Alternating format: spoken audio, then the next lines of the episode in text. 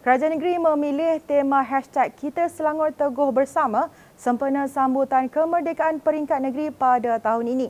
Datuk Menteri Besar Datuk Seri Amiruddin Syari berkata ia merupakan refleksi rakyat yang sentiasa membangunkan antara satu sama lain.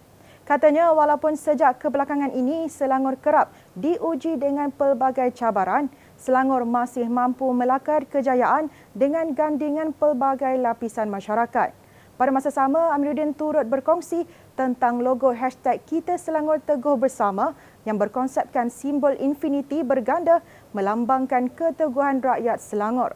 Logo itu dimuat naik di media sosial Amiruddin Syari semalam.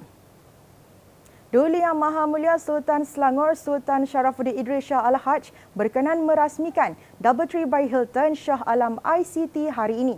Untuk perkembangan lanjut, kita bersama wartawan Rafika Rauf di lokasi pada pagi tadi. Seperti yang dimaklumkan, Duli Yang Maha Mulia Sultan Selangor, Sultan Sharafuddin Idris Shah Al-Haj telah berkenan merasmikan Doubletree by Hilton Shah Alam ICT hari ini.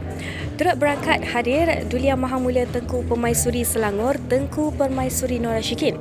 Selain itu, Datuk Menteri Besar Datuk Seri Amiruddin Syari, Exco Industri dan Perdagangan Datuk Teng Chang Kim serta Datuk Bandar Shah Alam Datuk Zamani Ahmad Mansur antara jemputan yang turut bersama hadir dalam majlis perasmian hari ini.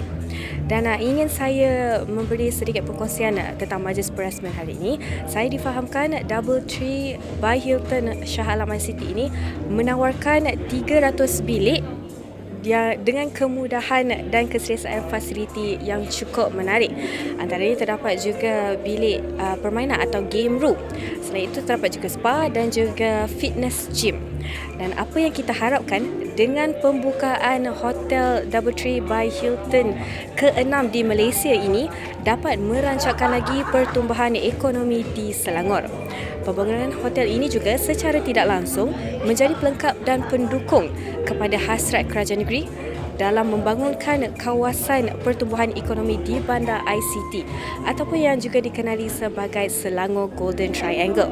Selain itu, apa yang saya boleh katakan uh, dalam usaha pembangunan hotel ini, ia juga dapat merealisasikan hasrat kerajaan negeri dalam menjayakan rancangan Selangor Pertama atau RS1 yang telah dibentangkan Datuk Menteri Besar Datuk Seri Amiruddin Syari dalam persidangan Dewan Negeri baru-baru ini kita boleh lihat bahawa sektor pelancongan digariskan di bawah tema strategi pertama iaitu pengukuhan ekonomi di mana kerajaan negeri telah melancarkan Pelan Induk Pelancongan Negeri Selangor 2021 hingga 2026 bagi merangsangkan semula kerancakan industri ini.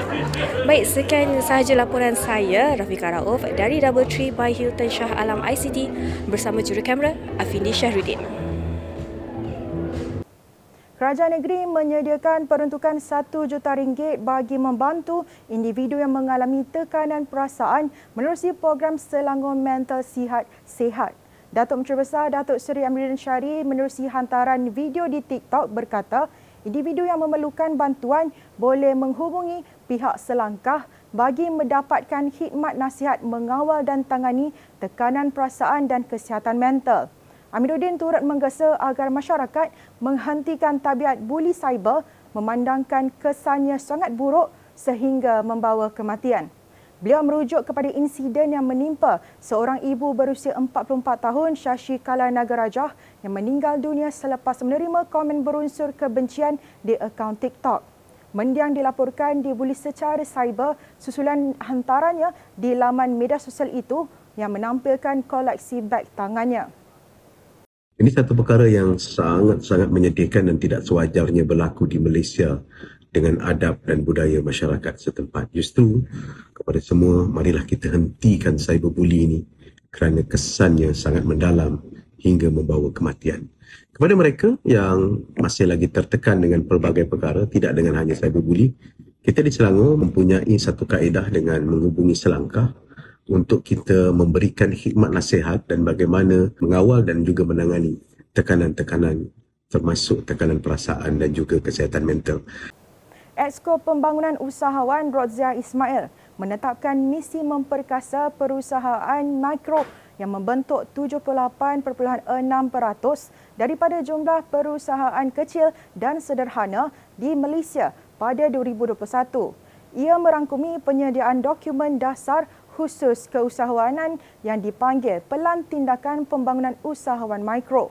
Pada masa sama, Roziah berkata, Yayasan Hijrah Selangor atau Hijrah menjadi platform memudahkan pelaksanaan agenda pemerkasaan PKS dengan menyediakan pelbagai jenis skim pembiayaan mikrokredit serendah RM1,000 hingga RM100,000 dengan syarat pembayaran balik yang mudah. Rozia berkata demikian sempena Hari Selangor yang berlangsung di Park City Grand Plaza Kensington Hotel United Kingdom baru-baru ini. Sepenuh hari tersebut, pelbagai produk Selangor dipamerkan. Usahawan Selangor turut berpeluang membuat padanan perniagaan serta meneroka pasaran di negara tersebut. So the biggest microcredit institution under my purview provides a wide variety of microfinancing scheme. It is a Hijrah Selangor, offering credit from as low as 1,000 ringgit Malaysia up to 100,000 ringgit with relatively easy term and condition for repayment and to be completed over a period of 6 to 36 months. Belia dan wanita di Selangor digalak terlibat dalam aktiviti pertanian moden sebagai sumber pendapatan. Esko Pertanian dan Industri Asas Tani Insinyur Hizham Hashim berkata, usaha itu bertepatan Pelan Transformasi Agro Selangor PETA yang menekankan lima asas bagi jaminan bekalan makanan rakyat. Katanya, penglibatan ramai golongan belia dan wanita sempena pameran pertanian, hortikultur dan agropelancongan Malaysia atau MAHA 2022 merupakan perkembangan positif yang perlu diberi perhatian dan galakan. Beliau berkata demikian selepas melancarkan buah naga jenis baharu Pink Ruby di Pavilion Selangor MAHA 2022 baru-baru ini. Saya rasa macam satu ada satu keterujaan selepas pandemik ni benda-benda bekat pertanian, security makanan, bahan makanan ni memang jadi tumpuan.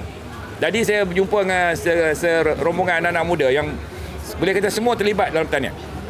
Mereka nanti kita akan buat dasar peta ni pelan transformasi agro Selangor. Salah satunya ialah menggalakkan lebih ramai anak muda dan wanita. Sebab teknologi sekarang ni very friendly to to women. Jadi mereka perlu diberi galakan juga untuk bukan saja sebagai pendapatan tambahan, mungkin juga menjadi pendapatan utama. Sekian semasa hari ini, terus layari platform digital kami dengan carian Media Selangor dan Selangor TV.